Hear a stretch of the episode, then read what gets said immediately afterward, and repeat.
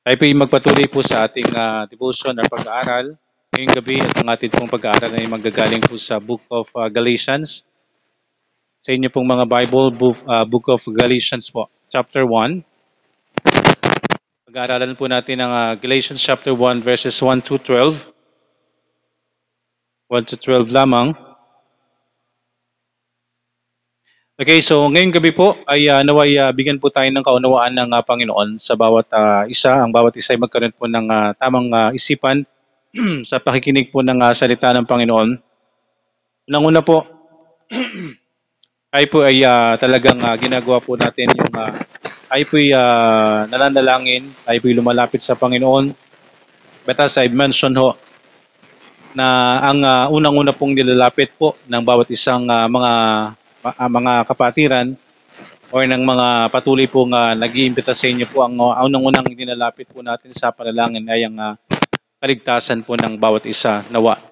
Kaligtasan ng bawat isa. So ngayong gabi po ay pag-aralan po natin ito pong book of Galatians. Galatians ah, 1 chapter 1 verses 1 to 12 kung saan ito po ay uh, sinasabi po dito that uh, there should be no other gospel.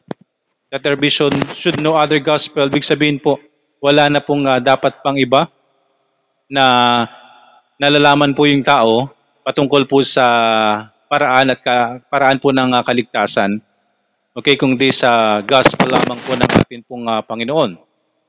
Tingnan po natin mga kaibigan, sa sundan niyo po sa inyong ah, mga Bibles, Galatians po, Galatians chapter 1, verses ah, 1 to 12. Tingnan po natin, basahin ko po sa, sa ating lahat. Okay, at ah, tayo po, uh, magbasahin ko lamang po itong ah, isang verse para sa atin pong ah, panimula. Basahin ko po ang ah, Galatians chapter 1 verse 12. Who gave himself for our sins that he might deliver us from this present evil world according to the will of God and our Father. Tayo po saglit na manalangin. Dakilang Diyos na nasa langit, maraming salamat sa gabing ito, Panginoon. Kayo po ang ah, kumilos patuloy sa bawat isa. Naway buksan niyo po ang puso't isipan ng bawat isa na nandito ngayong gabi na naway ah, maging tama po ito sa inyong harapan. Magkaroon po kami ng tamang kaunawaan, Panginoon. Maraming maraming salamat po. Ang inyong mensahero ay bigyan niyo rin po ng wisdom sa paghahayag ng iyong salita, Panginoon. Kayo lamang po ang may taas at mapapurihan sa aming kalagitnaan. Maraming maraming salamat. Hinihiling po namin ang lahat ng ito sa pangalan ni Jesus na aming Panginoon at tagapagligtas. Amen. Amen. Maraming salamat po. Purihin ang Panginoon. Sabi po dito mga kaibigan, simulan po natin sa verse 1. Ang, nagdas, ang nagsaad po nito is si Pablo, si Paul. Paul an apostle. Sabi po niya, not of men, neither by man, but by Jesus Christ. Okay, Paul an apostle, tagasunod po. Okay, hindi ho ng ah, tao, hindi ho para sa tao, but by Jesus Christ, para sa Panginoong Yesus. And God the Father, who raised him from the dead and all the brethren which are which are with me unto the churches of Galatia. Grace be to you and peace from God the Father and from our Lord Jesus Christ. Sa pag-aralan po natin mga kapatid, tutuloy po natin, ito po yung sulat po ni Pablo para po dun sa mga ah, sa Galatians or dun sa mga mananampalataya po sa Galatia, churches of Galatia. Pero ito po ay patungkol po sa mga mananampalataya na pinapaalalahanan tungkol po doon sa gospel o dun sa, sa, sa salita ng Panginoon. Sabi po dito sa verse 4, nababasa po natin dito sa verse 4 and 5, the will of God, ito po ay ah, kaloob or ito po ay ah, ah, yung pong ah, kaloob ng Panginoon. Ito po ay will ng Panginoon, will of God, who gave Himself for our sins, who gave Himself for our sins that He might deliver us from this present evil world according to the will of God and our Father, to whom be glory forever and ever. Amen. So this is the will of God. On sabi, madalas po nating pinag-aaralan, na- ma- madalas po nating ah, nababanggit na yung ah, will po ng Panginoon, yung ah, yung pong ah, kalooban po ng Panginoon, yung ah, will po ng Panginoon, yung atin pong dapat na ano, na sinusunod, yun po yung ating dapat na ginagawa. Ano po yung kalooban ng ah, Panginoon? Madalas din po nating sinasabi na yung ah, sinasabi po natin madalas dun sa, di ba yung sa Mateo 1, 7.21, Not everyone that saith unto me, Lord, Lord, shall enter into the kingdom of heaven, but them that do with the will of my Father which is in heaven. So ito po ay ah, ito po ay ayon po sa Panginoon. Ito po ay ah, command or direction. Ito po ay ito po yung dapat ay ginagawa po natin. Unang-una po, ano ang kalooban po ng Panginoon? Ano po yung ah, dapat nating gawin? Okay, ang sabi po dito, who gave himself for our sins that he might deliver us from this present evil world according to the will of God and our Father.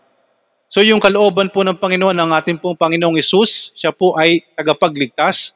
Siya po ay ipinadala ng ating Panginoong Isus. Ito po yung ah, kalooban po ng Panginoon. Ito po yung sinunod ng Panginoong Isus. Ang kalooban ng Panginoon na tayo pong mga ng mga tayo pong mga tao sa pamamagitan po ni Kristo, tayo po'y maligtas. Who gave himself for our sins. Okay, ibinigay po mismo ng ating Panginoong Isus ang kanyang ah, sarili para po sa kabayaran ng ating mga kasalanan nang sa gayon po tayo ay ano, tayo po'y magkaroon ng kaligtasan. That is according to the will of God and our Father. Kaya po mga kaibigan, naway maunawaan po natin na ang tao po ay hindi ho dapat ah, ginagawa kung ano yung naisin po natin. Ito po dapat ay nasusunod po sa atin kung ano yung kalooban ng Panginoon. Unang-una po, yung ah, will of God, yung kalooban po ng Panginoon. That through the Lord, through the Lord Jesus Christ Himself, na tayo po sa pamamagitan ni Kristo, makasunod po tayo sa kalooban po ng Panginoon, na tayo po mismo ay maligtas sa pamamagitan po ni Heso Kristo. Okay? Ito po ang atin pong pinag-aaralan is that there should be no other gospel or naway wala pong ibang tayong maging ah, paraan para po sa atin pong ah, kaligtasan. No other gospel. Unang-una po, ito pong, ah, ito pong ah, gospel, ito po yung ah, good news, ito po yung ah, Panginoong Hesus, ang ginawa po ng Panginoong Hesus, ang kanya pong ah, pagkamatay, pagkalibing at muling pagkabuhay.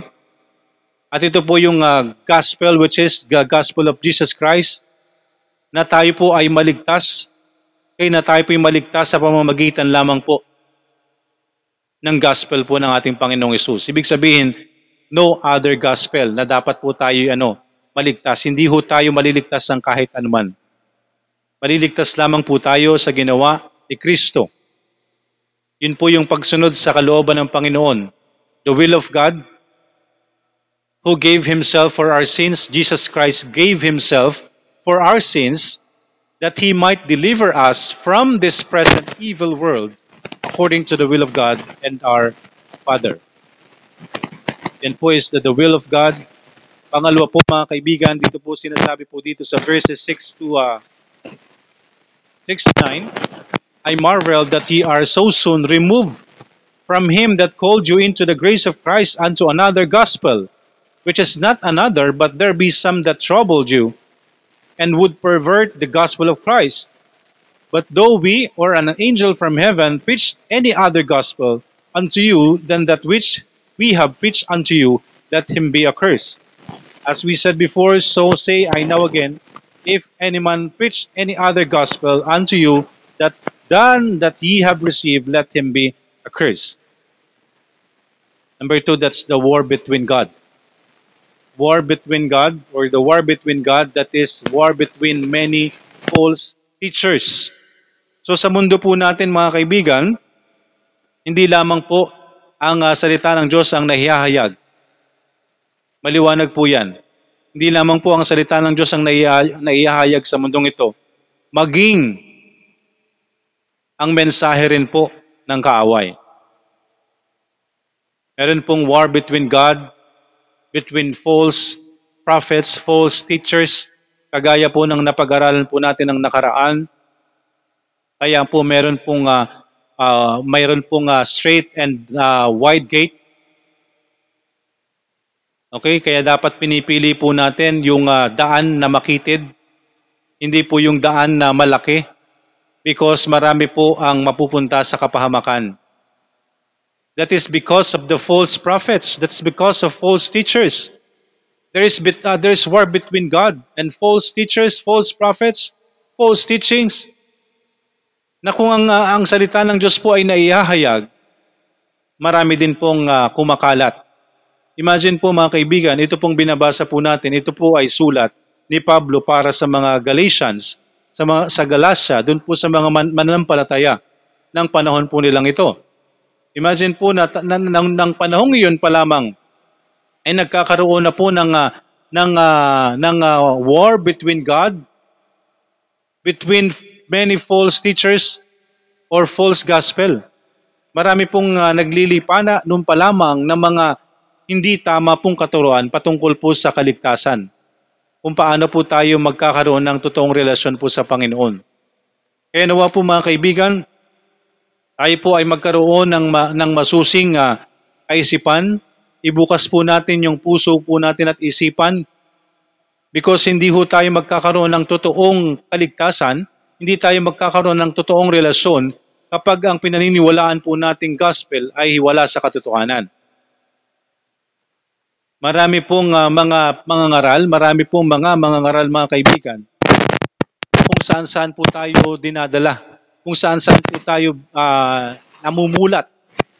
Napakarami po ng uh, kung may search po natin sa mga sa internet, sa anuman pong uh, mga uh, available na platform, napakarami po ng mga false teachers. At hindi ko po may isa-isa ito sa may isa-isa ito sa ito sa inyo ngayon na napakarami po ng mga nagpapalagana po ng mga maling katuruan patungkol po sa kaligtasan. Kaligtasan at gayon din po sa anuman pong uh, pagsunod. Ano susunod po sa Panginoon? Ano po Panginoon? So kung nagkakaroon po sila ng katuruan, na yun pong uh, hindi katuruan na mula sa salita ng Diyos, tayo po ay maaaring iligaw.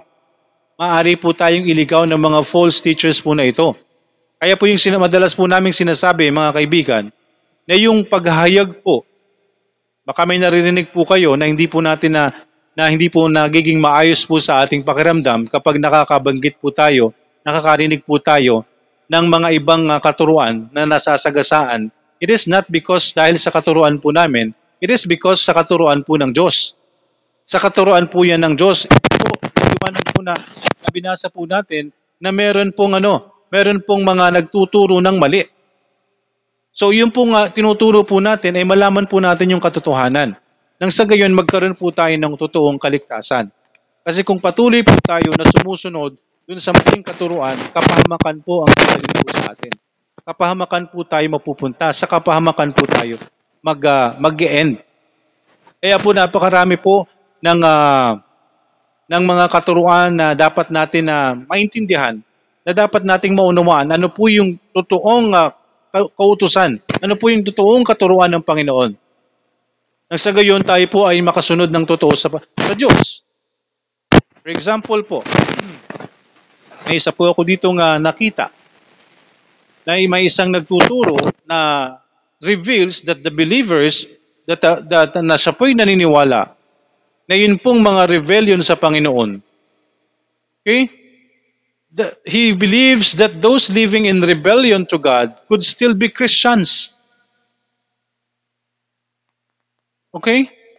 So kung yan po yung itinuturo niya, ibig sabihin po, yung mga rebellion, ibig sabihin po kasi ng rebellion, rebelde, ibig sabihin po ay hindi po yan sumusunod.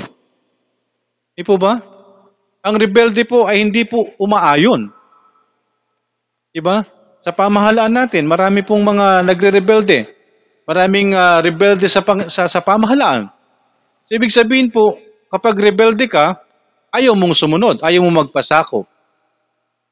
Pero kung ang, uh, ang nagtuturong ito ay okay lamang po sa kanya at itinuturo niya mismo na siya naniniwala na yung mga nabubuhay sa pagsuway sa Panginoon ay matatawag pa rin Kristiyano.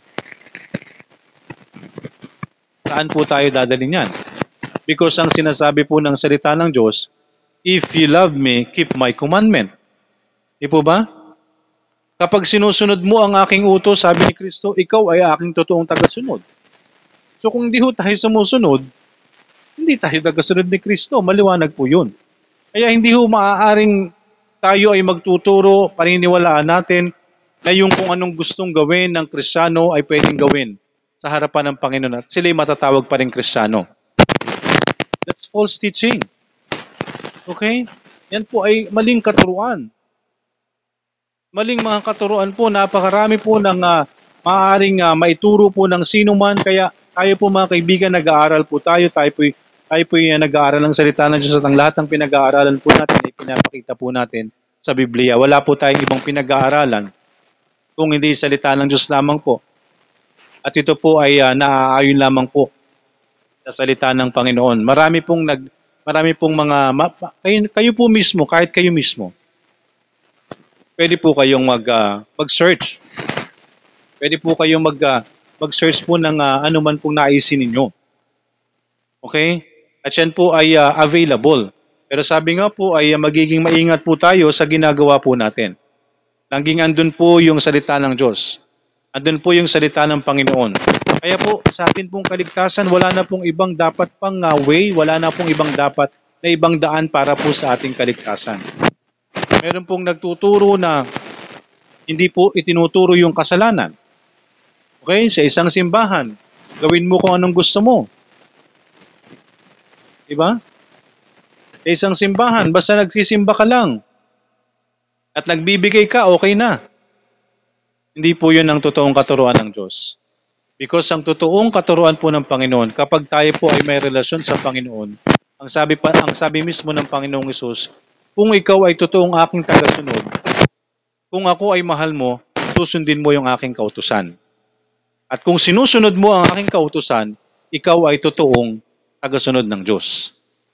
Maliwanag po yun. So hindi ho pwedeng dapat, hindi, ho, na, hindi po tama na tayo po ay tuturuan na okay lang na gawin mo ang gusto mo. Okay? So kung di kung uh, sinuturuan po ng tama, sinuturuan ng tamang pagsunod at sinusunod ay ang sarili pa rin niya, so yan po ay rebelde.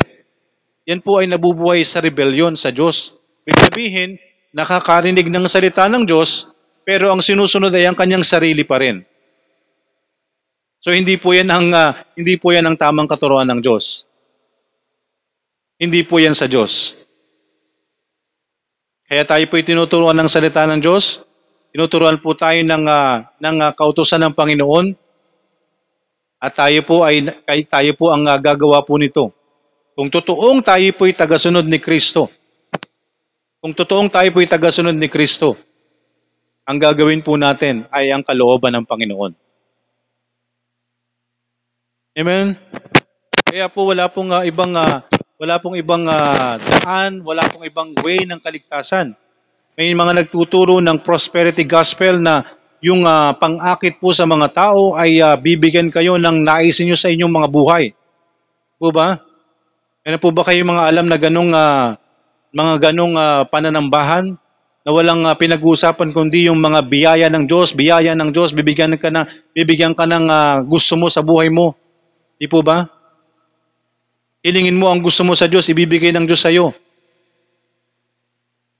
Prosperity gospel po ang tawag po doon. Binubulag po ang tao doon sa mga gustong makamit sa buhay. Binubulag ang tao sa mga material na bagay. Di ba? Binubulag ang tao doon sa mga kung anong uh, gusto, gustuin mo sa Panginoon. Yang kinin mo, ipag-pray mo sa Panginoon at i-claim mo na ibibigay sa iyo ng Panginoon yan. Wala kang maririnig kung di ganong, ganong uh, preaching. Wala kang marinig sa mga sinasabi nila kung di puro, puro mga material na bagay. Puro material na bagay. Abay, ingat-ingatan po natin. Ingat-ingatan po natin ang atin pong paniniwala, ang atin pong pagsunod. Tatlo po ay uh, nagbigay din ng uh, maaari din magbigay. Ang Diablo po ay uh, tinukso din po si Kristo at ibibigay niyang lahat, sambahin lamang siya. E baka po tayo ay sumusunod sa mga ganon. Ingatan po natin ang ating pong pagsunod. Tayo po'y maliligaw ng ating pong pananampalataya. Because ang lahat po ay kailangan ng pananampalataya. Kung ilalagay po natin ang pananampalataya natin sa mga ito, nandun po ang pananampalataya ninyo talaga. At yan po ang paniniwalaan po ninyo.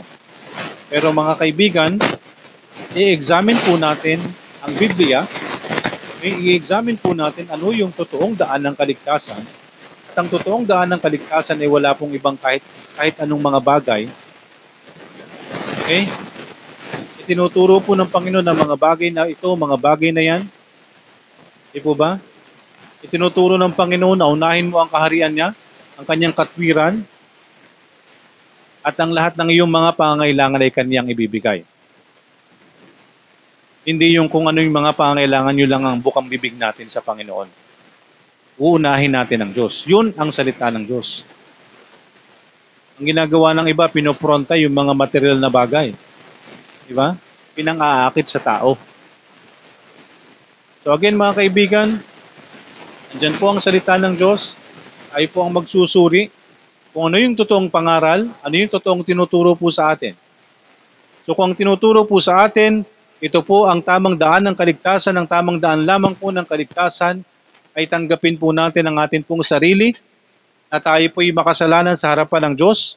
Tanggapin natin, panampalatayanan natin ang ginawa po ni Kristo, na siya po yung nag, uh, nagtigis ng dugo, siya'y namatay at siya'y nilibing at siya'y muling nabuhay para sa kaberan ng kasalanan po natin. At kung totoong tayo po'y nagsisi, tayo po'y magkakaroon ng kaligtasan. At kung totoo po yung pagsisisi po natin, sabay magkakaroon ka po ng bagong buhay. Because kung hindi ho tama yung pagsisisi mo in the first place, at inangkin mong ligtas ka, and then walang nagbabago sa iyong buhay, ay baka naniwala ka ng walang kabuluhan. Maliwanag po ang salita ng Diyos. Unless you believe in vain. Kahit anong gawin mo, kahit anong pakinig mo sa salita ng Diyos, hindi ka natututo, hindi ka nakakapakinig, hindi ka nagbabago kasi wala sa iyo ang Espiritu ng Diyos. Hindi ka matututo, hindi ka kikilusin kasi hindi ka paligtas. You believe in vain. Ibig sabihin po, in the first place, ang totoong maliligtas, yung totoong naniwala. Hindi yung nagsalita lang sa bibig. Totoong maliligtas, yung nag, nagsalita po, tumawag sa Panginoon, kasama ang kanyang puso. Ibig sabihin yung totoong pagsisisi. Hindi yung sa bibig lamang. Okay, yan po. Meron pong war between God. Yan po yung war between God, yung mga katuruan na taliwas sa salita ng Diyos, taliwas sa katotohanan. Kaya nga po dito sa pinag-aaralan po natin, abay may mga naniwala na nung sa, sa gospel na isinare po ni Pablo, and then later on ay naliligaw, nawawala, at pinaniniwalaan ng ibang katuruan. Yan po ba? Mga kaibigan, magkaroon po tayo ng uh, masusing uh, pag-aaral ng salita ng Diyos. Kung ikaw po ay uh, ngayon lamang nakapakinig, better na magpatuloy ka pong makinig. Kayo po ang uh, magdidesisyon. Ano man po yung magiging desisyon niyo po sa inyong buhay, yan po naman ay sa inyong kapakinabangan. Kayo po ay iniimbitahan ng sino man po dito sa kapatiran, sa mga kaibigan nyo po, mahal nyo sa buhay, na member po dito sa amin pong simbahan. Okay? Unang-una po, hindi ho kayo para ano? Para dun din po pumunta sa aming simbahan. Hindi ho. Unang-una po, ang gusto naming masecure, ang gusto po naming masiguro, pagdating po ng paghukom, pagdating ng Diyos, okay? Pagdating po sa huli, magkikita-kita po tayo. Yun po yung nais po namin. Pastor, paano nyo naman nasabi na sigurado kayo? Parang napakalakas ng loob nyong sabihin na sigurado kayo sa inyong kaligtasan. Sigurado po kami sa kaligtasan because sigurado sa salita ng Diyos na amin pong natutunan. Kaya kung di ho natin naririnig yung kasiguruhan ng kaligtasan, baka hindi tinuturo po sa atin. Maling gospel po yung nalalaman ninyo. Hindi po totoo na tayo maliligtas sa mabubuting gawa. Hindi tayo hindi totoo na maliligtas po tayo sa pagsapi sa simbahan. Hindi totoo na tayo po maliligtas kapag ipinanalangin po tayo. Hindi totoong tayo maliligtas sa panalangin po ng iba para sa atin. Kapag tayo po'y namatay, ay tayo nahatulan na. Okay, nahatulan na po tayo once na tayo po'y namatay. Kaya yung decision po natin sa buhay, habang tayo po'y buhay. Hindi kapag namatay na po tayo. Hindi tayo kayang dalhin ng mga nananalangin po sa atin kapag tayo namatay na. Hindi rin po katotohanan po yan. Kaya sabi ko nga po sa inyo, kayo po'y magkaroon ng panahon. Magkaroon kayo ng masusing pag-aaral at nasa sa inyo po yun. Kung paulit-ulit po tayong makikinig, kung paulit-ulit po tayong sasama po dito, ay mabuti pong nagpapatuloy po kayo because habang kayo po'y nagpapaulit-ulit na nakikinig, habang kayo po'y nandito nakikinig, ang inyo pong pananampalataya ay mabibuild. Faith cometh by hearing and hearing by the word of God. Kaya hindi po ritual yung pananambahan, hindi ho yung pag papasok lang tayo ng simbahan, dadaan tayo ng simbahan, o kaya dadaan na lang tayo. Okay? Kaya nga po sabi ko sa inyo nung nakaraan, seryosong bagay po ang Diyos, seryosong bagay po ang pananambahan. Hindi po yan parang ah, ritual lang na gagawin po natin every Sunday. Okay? Yung po bang pumunta tayo ng simbahan, pumasok tayo ng simbahan, ano pong nangyari sa atin? Pagpasok natin. Pag uwi natin, anong nangyari? Nagsimba po tayo ng Sunday and then pag uwi po natin, back to normal po tayo. Balik po tayo sa mga lumang gawin natin. Di po ba? Hindi po yun ang totoong relasyon sa Diyos. Ang totoong may relasyon po sa Diyos, gumaganap ng kalooban ng Diyos. Ang totoong ligtas, meron pong pagbabago sa buhay. Kaya po mga kaibigan, kung kayo po uh, nais nyo po talagang masiguro yung kaligtasan, patuloy lang po kayo makinig. Hindi ko po sinasabing kayo maliligtas dahil po sa amin pong simbahan. Kayo po'y maliligtas kung kayo po'y patuloy na makikinig at makikinig po kayo kung ano yung tamang daan ng kaligtasan. Hindi po tayo ililigtas ng kahit anong simbahan natin. Kung hindi nyo po sigurado yung kaligtasan ninyo at tinanong po kayo, sigurado nyo po bang kayo'y pupunta sa langit kapag kayo namatay? At hindi nyo po yan masagot at hindi nyo po yan masiguro, saan po kayo dadalhin ng simbahan ninyo? Saan po kayo dadalhin ng nagtuturo sa inyo? Kung hindi nyo po sigurado ang inyong kaligtasan. Ibig sabihin po, hindi po itinuturo po sa atin yung totoong gospel, yung totoong way ng kaligtasan. Because ang totoong way po ng kaligtasan, pagkakaroon ng tamang puso't isipan, pagsisisi sa kasalanan, pagtanggap sa kasalanan at pagpananampalataya sa ginawa ni Kristo. Yun lamang po. Yun lamang po ang daan ng kaligtasan. So kung gagawin mo po yan sa, ng totoo sa iyong puso't isipan, ay maliligtas ka. So kapag nanampalataya ka kay Kristo, sigurado ka sa langit. Eh pero bakit hindi ho natin masagot kung saan tayo pupunta kapag tayo po'y namatay? Ibig sabihin po, hindi itinuturo sa atin yung totoong daan ng kaligtasan, yung totoong paraan ng kaligtasan. Ang totoong paraan ng kaligtasan lamang po ay pagsampalataya sa ginawa ni Kristo sa krus ng Kalbaryo na siya'y namatay, siya'y inilibing at siya'y muling nabuhay para sa kabayaran po ng ating kasalanan. Pag ginawa mo po yan, sumampalataya ka ng totoo sa Panginoong Isus, magkakaroon ka ng kaligtasan.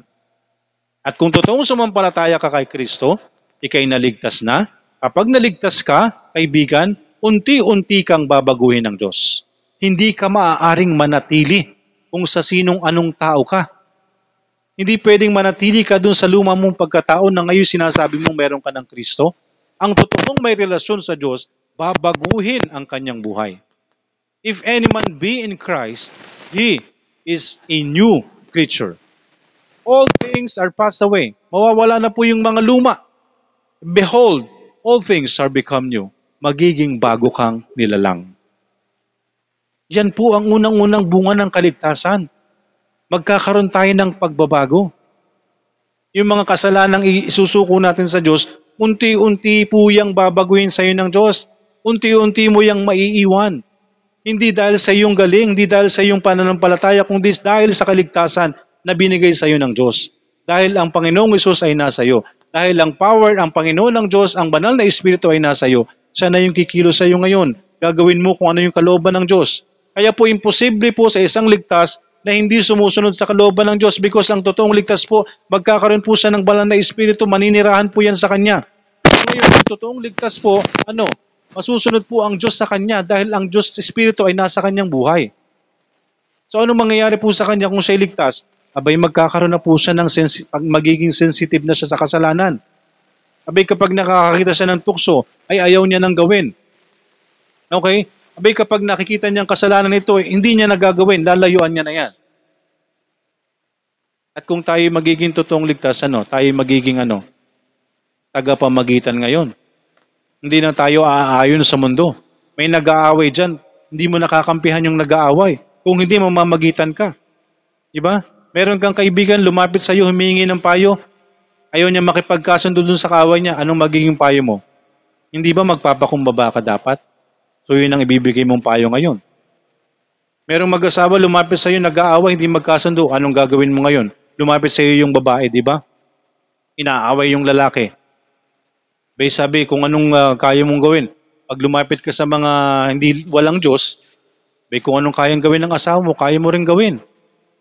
Pero kung totoong may relasyon ka sa Diyos, alam mo kung anong dapat gawin. Dapat maayos. Kaya mga kaibigan, ang totoong may relasyon po sa Diyos, yung totoong nakaalam ng totoong gospel, yung totoong nakaalam ng totoong kaligtasan, magbabago yan. Hindi yan mananatili sa lumang pagkatao. Kung ang makasalanang ito ay alam mo sa iyong sarili, kapag ikay sumuko sa Diyos, isinuko mo yan sa Panginoon, lahat yan naayusin ng Diyos. Maaring hindi, maaring hindi sabay-sabay, maaring unti-unti. Okay? Pag nagtiwala ka kay Kristo, wag mong isipin na bago ka lumapit kay Kristo, ay mag- mabago mo muna ang buhay mo. Hindi, mang- hindi mangyayari yon. Sumuko ka muna kay Kristo. Aminin mo muna sa Kanya lahat ng iyong sarili, ang iyong kasalanan. Isuko mo sa Kanya kung gusto mong magkaroon ng kaligtasan. Magkaroon ka ng relasyon sa Panginoon. At kung ginawa mo yan, lumapit ka sa Panginoon, naging totoo ka sa iyong puso at isipan, kaibigan, ililigtas ka ng Diyos.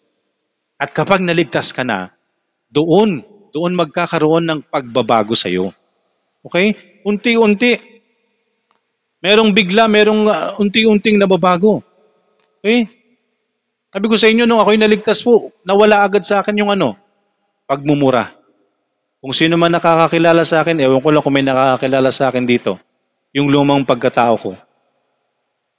Wala yung mura po sa akin, libangan. Yung mura po sa akin, bubble gum. Yung mura po sa akin, parang kasama sa sentence. Una, gitnas, pagkatapusan ng sentence ko, may PI. Can you imagine? Can you imagine that? Ganun ang bukang bibig ko. Pwede ko po bang gawin? Pwede ko pang gawin ngayon. Pero hindi na dapat. Meron na pong pumipigil po sa akin. Alam niyo ba kung sino yung pumipigil sa akin? Yung banal na espiritu na nasa akin na ngayon. Dahil ako'y nanampalataya kay Kristo. Isinuko ko sa Kanya yung aking sarili. Lahat ng kasalanan binigay ko sa Kanya. Iniligtas niya ako. At nung ako'y naligtas, unti-unti akong binabago ng Diyos. Sabi ko sa inyo, nung ako'y naligtas, unang-unang nawala, pagmumura. Yung paglalasing, nawala din sa akin. Alam niyo kung anong nahirapan akong tanggalin? Yung paninigarilyo ko. Itinatago ko yan. Itinatago ko yan kahit kanino. Pero dahil may biyaya ang Diyos, nanalangin akong patuloy sa Panginoon, Lord, nahihirapan ako sa bagay nito. So, ibig sabihin po kaibigan, kapag naligtas ka, hindi ibig sabihin na magiging bago ka agad na nilalang. Hindi ibig sabihin na kapag naligtas ka, magbabago ka na agad. Hindi. Isuko mo sa Diyos yung lahat ng kasalanan mo. Kung magiging totoo ka sa Diyos, sa iyong puso, sa iyong, sa iyong bibig, sa iyong isipan, lumapit ka sa Panginoon, hindi, kahit hindi ngayon, kahit mamaya pagkatapos. Lumapit ka sa Panginoon, manalangin ka, ikaw mag-isa. Pakipag-usap ka sa Panginoon. I mean, ac- actually, kahit di mo isa-isahin yung kasalanan mo sa Diyos, alam ng Diyos yan. Okay? Kahit nga hindi mo aminin eh, alam ng Diyos pa rin yan. Anong umiiral po sa tao? Anong umiiral sa tao? Bakit ayaw lumapit sa Diyos? Kasi ayaw nilang magbaguhin yung kanilang kasalanan. Anong, an- anong dahilan ng tao bakit ayaw nilang lumapit sa Diyos? Kasi ayaw nilang mabago yung sarili nila. Ayaw nilang tanggalin anuman mga bagay na gusto nila. Na alam na alam nila na kasalanan. Pero dahil walang, walang relasyon sa Diyos, walang pakialam sa kasalanan. Pero kaibigan, kung magkakaroon ka ng tamang puso't isipan, lalapit ka sa Diyos, okay? Magsisisi ka sa iyong mga kasalanan. Yung buong puso ha, hindi yung parang masabi lang. Yung buong puso. Sumuko ka sa Diyos, lumapit ka sa Kanya sa panong paraan? Sa panalangin. Lalapit ka sa Kanya kahit hindi mo sabihin lahat ng kasalanan mo. Basta manahimik ka, humarap ka sa Panginoon, yung puso at isipan mo, iugnay mo sa Diyos. Pumikit kang manalangin, wala kang dapat panalanginan na kahit sino. Pumikit ka lang. Okay, at kung totoo sa puso mo yung gagawin mo, ililigtas ka ng Diyos. Magugulat ka na lang. Bakit? Kapag totoo yung gagawin mong yan, kahit anong oras, kahit kailan, ikaw ang masusunod kung kailan mo gustong maligtas. Because ang totoong maliligtas po, kaibigan, lalapit po yan sa Diyos. Magpapakumbaba sa Diyos yan. Aaminin niya ang kanyang kasalanan. Okay? Pag inamin niya yung kanyang kasalanan, ililigtas siya ng Diyos. At kapag siya'y naligtas, magugulat ka, kaibigan. Akala mo yung ginagawa mong ganito, hindi mo maiiwan, magugulat ka. Maiiwanan mo yan. Yung paninigarilyo ko, ang tagal ko pong, ang tagal kong na-struggle yan. Ang tagal naging struggle po sa akin. Tinatago ko po yan. Pero hindi ibig sabihin na hindi ako ligtas. Pero bakit ko tinatago? Kasi nahihiya po ako. Nahihiya akong malaman ng tao. Kasi bakit? Alam nilang kristyano ako. Pero nakalimutan ko, tinatago ko sa tao, nakalimutan ko, may nakakakita sa akin sa taas. Nakikita ako ng Diyos. Nakikita ng Diyos na niloloko ko yung sarili ko. Nakikipaglokohan ako sa Kanya. Ano pong ginawa ko? Tuluyan ko yung isinuko sa Panginoon. Lord, hindi ko kayang gawin. Kasi lagi kong kiniklaim, kaya kong ayusin to, kaya kong baguhin to. Panginoon, kaya ko to. Nagkamali po ako doon. Dapat pa lang sasabihin natin, Lord, hindi ko kaya ang lahat ng to. Kapag sinabi mo yan, kaibigan, sumuko ka na, sumuko ka na sa Diyos. Isinuko mo ng lahat sa Diyos. So kapag nangyari yan, Diyos ang kikilo sa iyo. Diyos ang kikilo sa iyo. Unti-unti ka talaga magkakaroon ng pagbabago ng buhay. Kaya po mga kaibigan, ang totoong kaligtasan, yung totoong, yung totoong gospel. Okay? Ang totoong gospel po, nakasentro po yan saan? Sa kasalanan. Okay? Ang totoong pagliligtas po ng Diyos, nakasentro po yan sa kasalanan. Kaya, kung mapapansin nyo, bakit po, bakit si Pastor laging kasalanan yung binabanggit? Ang kasalanan po ang naging bunga. Okay? Ang kasalanan ang naging bunga. At ang pag-amin din po natin sa kasalanan, yan din po ang magdadala sa atin sa langit. Huwag nating hayaan na nabubuhay po tayo sa kasalanan. Kahit hindi mo sabihin yan, kahit nakikita ka ng ibang tao, alam nila kung ano talaga ang iyong sarili. Alam nila, alam nila kung sino ka. Alam, what I mean is, alam ng Diyos kung sino ka. Kahit iba ka sa ibang tao, alam ng Diyos kung sino ka. Kaya kung wala pa tayong kasiguruhan ng kaligtasan, ibigay po natin sa Panginoon. There is the way to God. Ito po ang uh, ito po ang uh, daan ng uh, Panginoon. The only way. Ito po ang ating Panginoon. Sabi po sa verse uh, 10, For do I now persuade men or God, or do I seek to please men? For if I yet please men, I should not be the servant of God. So kaya po ito yung sinasabi po natin mga kaibigan. Kung gusto po nating i-please ang tao, wala po tayong karapatan na maging tagasunod ni Kristo. Sino po dapat ang i-please po natin ng Diyos? Kaya ako mga kaibigan, kung sa tingin niyo po ay masyado akong uh, uh, straightforward sa pagsasalita, pag pagsita uh, ng kasalanan, pagsasabi ng katotohanan, mga kaibigan, gusto ko pong i-please ay ang Diyos, hindi po ang tao. I'd, uh, I should not be the servant of Christ kung ipiplease ko po ay ang tao. I want to please God. So para ma-please po natin ang Diyos, gagawin po natin ay ang kalooban. At ako po bilang mga ngaral, ay ako po'y naatasan ng Diyos na ako po'y mangaral ng katotohanan. Mangaral ng katotohanan, unang-una patungkol po sa kaligtasan. Paano tayo maliligtas? aaminin po natin yung sarili po natin bilang taong makasalanan. At kinakailangan ko pong i-discuss ano ang, ano ang kasalanan sa Diyos. Hindi po ito nagugustuhan ng Diyos. Kaya isusuko po natin sa Diyos ang ating pong mga kasalanan. I'd rather please God, mga kaibigan. At kung kayo man po ay magkaroon ng uh, uh, hindi nyo po ako maunawaan, magalit po kayo sa akin, okay lang po. Naintindihan ko po kayo. Pero ginawa ko po kung ano ang gusto ng Diyos. Pero alam niyo po ba, sa pwede niyo pong maramdaman, magalit kayo or hindi, yan po ay babalik po sa bawat isa. Yan po ay babalik po sa atin. Ang revelasyon po ng Panginoong Yesus, that's the only way of salvation. Sabi po sa verse 12, For I neither receive it of man, neither was I taught it, but by the revelation of Jesus Christ. The revelation of Jesus Christ is the only way of salvation. Ito po yung, yung ito po yung tanging daan lang po ng kaligtasan. Okay, yung nireveal ng Panginoon sa Sabi niya, I am the way, the truth, and the life. No man cometh unto the Father but by me. Ang sabi ng Panginoon, Not everyone that saith unto me, Lord, Lord, shall enter into the kingdom of heaven, but them that do it the will of my Father, which is in heaven. Ang sabi ng Panginoong Yesus, My sheep hear my voice, and I know them, and, and they follow me. Hindi lahat ng tatawag ng Panginoon, Panginoon ay sa langit.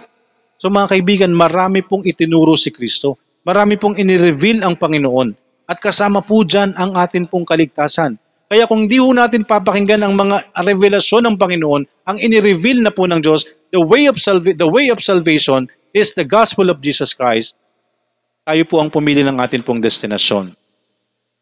Kaya po ang uh, kaligtasan lamang po sa pamamagitan lamang po yan ng pagsampalataya natin sa ating Panginoon. That's the way to God. The only way sa Panginoon is through Jesus Christ. That's the revelation of Jesus Christ, the only way of salvation. Si Kristo lamang po. Hindi ho sa mabubuting gawa, hindi po sa simbahan, hindi sa kung anuman. Sa pananampalataya lang po natin sa atin pong Panginoong Yesus. Kaya mga kaibigan, marami pong uh, mamamahayag, maraming mga katuruan, marami pong uh, marami pong mga mga nalalaman po tayo. Marami po tayong pwedeng malaman sa mundong ito. Pero mga kaibigan, nawa malaman po natin ang daan patungo sa langit, yung katotohanan. Yun po yung dapat malaman po natin. Dapat malaman po natin yung daan ng kaligtasan. Yun na pag-aralan po natin ng nakaraan mga kaibigan. Kaya ang, ang nais po ng Panginoon tayo umabot sa nakikita na daan. Mga kaibigan, marami po mapapahamak. Bakit? Hindi nila alam ang katotohanan. Maraming mapapahamak dahil mali po ang tinuturo po sa kanila. Maraming mapapahamak dahil po sa mga malalaking simbahan na nagtuturo ng kasinungalingan. Wide is the gate. Malaki ang daan. At marami po ang pumupunta po doon. Pero ang dulo po nun ay kapahamakan. Kaya mga kaibigan, nawa dun sa kokonting makakasumpong. Dun sa makitid na daan. Pero ang makitid na daan po na yan ay patungo sa kaligtasan, patungo sa langit. Nawa makasama po tayo. Amen, makasama po tayo. At kung nandito ka, kung akong uh, ngayon lang po tayo nakapakinig, tanging kahilingan po namin naway magpatuloy po kayong makinig. At kung patuloy na po tayo nakikinig, mga mer ilang beses na pong nakarinig, naway nauunawaan po natin yung tanging daan ng kaligtasan. At kung tayo po'y totoong nakaunawa, hindi, hindi ko po masasabi, kayo po ang makakaalam kung kayo po ay totoong may relasyon na sa Diyos. Pero mapapatunayan po yan. Paano? Sa inyo pong mga ginagawa. Kung gumagawa po tayo ng kalooban ng Diyos, tayo ay may relasyon sa Diyos. If you love me, keep my commandment. And if you follow me, and if you love me and keeping my commandment, ang sabi ni Kristo, ye are my disciple indeed. Kung ikay sumusunod sa Panginoon, kung gumagawa ka ng kalooban niya, totoo kang tagasunod ni Kristo. Kaya hindi ko po alam ano po ang relasyon niyo sa Diyos. Ano po ang uh, relasyon natin sa Panginoon. Kayo po ang makapagsasabi. Ang kalooban po ng Panginoon, tayo po'y maligtas. Amen? Nawala na po tayo ibang alam na daan ng kaligtasan. Okay, the only gospel na magliligtas po sa atin nalaman natin ang katotohanan ng Panginoon, ang totoong daan ng kaligtasan. Si Kristo ay nagpunta sa, sa lupa para pagbayaran, pagbayaran ang kabayaran ng ating kasalanan. Wala po tayong ibang gagawin, kundi panampalatayanan ang ginawa ni Kristo. Amen? Purihin po ang Panginoon, purihin natin ang salita. Nawa po ang bawat isa ay nagkaroon ng kaunawaan at kung hindi po maliwanag po sa ating lahat, huwag po kayong mahiyang magtanong. Sino man po ang nag-invite sa inyo, sino man po ang nag-share sa inyo, nawa po ay uh, huwag kayong mahiya na magtanong. Kesa sarilinin po natin, gagamitin po ng kaawayan para sa atin. Nang sa gayon, hindi tayo magpatuloy makinig. Pero mga kaibigan, kung nakikinig kayo, kung kayo nakapakinig, nawa po magpatuloy lamang po kayong makapakinig. At masiguro po natin ang atin pong relasyon sa Diyos. Darating pong muli ang Panginoon. Kailan? Diyos lang po ang nakakaalam. Yun po ang Diyos ang nakakaalam. Pero yung daan po ng kaligtasan at kung tayo po'y maliligtas, pwede po nating siguruhin. Nawa po sa muling pagbabalik ng Panginoon, tayo po ay nasa kanyang kalooban. Nang masiguro po natin, pagharap natin sa kanya, tayo sa langit. Amen? Purihin po ang Panginoon. Purihin po ang kanyang salita. Tayo po'y saglit na manalangin. Dakilang Diyos na nasa langit, maraming maraming salamat po sa gabing ito, Panginoon. Kayo po ang kumilos sa bawat isa. Sa bawat isang nakapakinig, naway sila po'y magkaroon ng kaunawaan sa inyong salita. Naway sila po'y makipag-usap sa inyo, Panginoon. Iligtas niyo po sila, Panginoon. Ang sino mang nakapakinig, naway magpakumbaba sa inyong harapan. Tanggapin ang aming pong mga sarili na kami mga makasalanan. At ito'y isuko sa inyo, Panginoon. At panampalatayanan si Kristo na siyang umako sa amin pong mga kasalanan, sa kabayaran ng aming kasalanan. Maraming maraming salamat, Panginoon. Kayo na po ang magligtas sa bawat isa, sa mga nakapakinig at sa maaring makapakinig. Maraming maraming salamat, Panginoon. Pinupuri ka po namin at pinapasalamatan. Inihiling po namin ang lahat ng ito sa pangalan ni Jesus na aming Panginoon at tagapagligtas. Amen.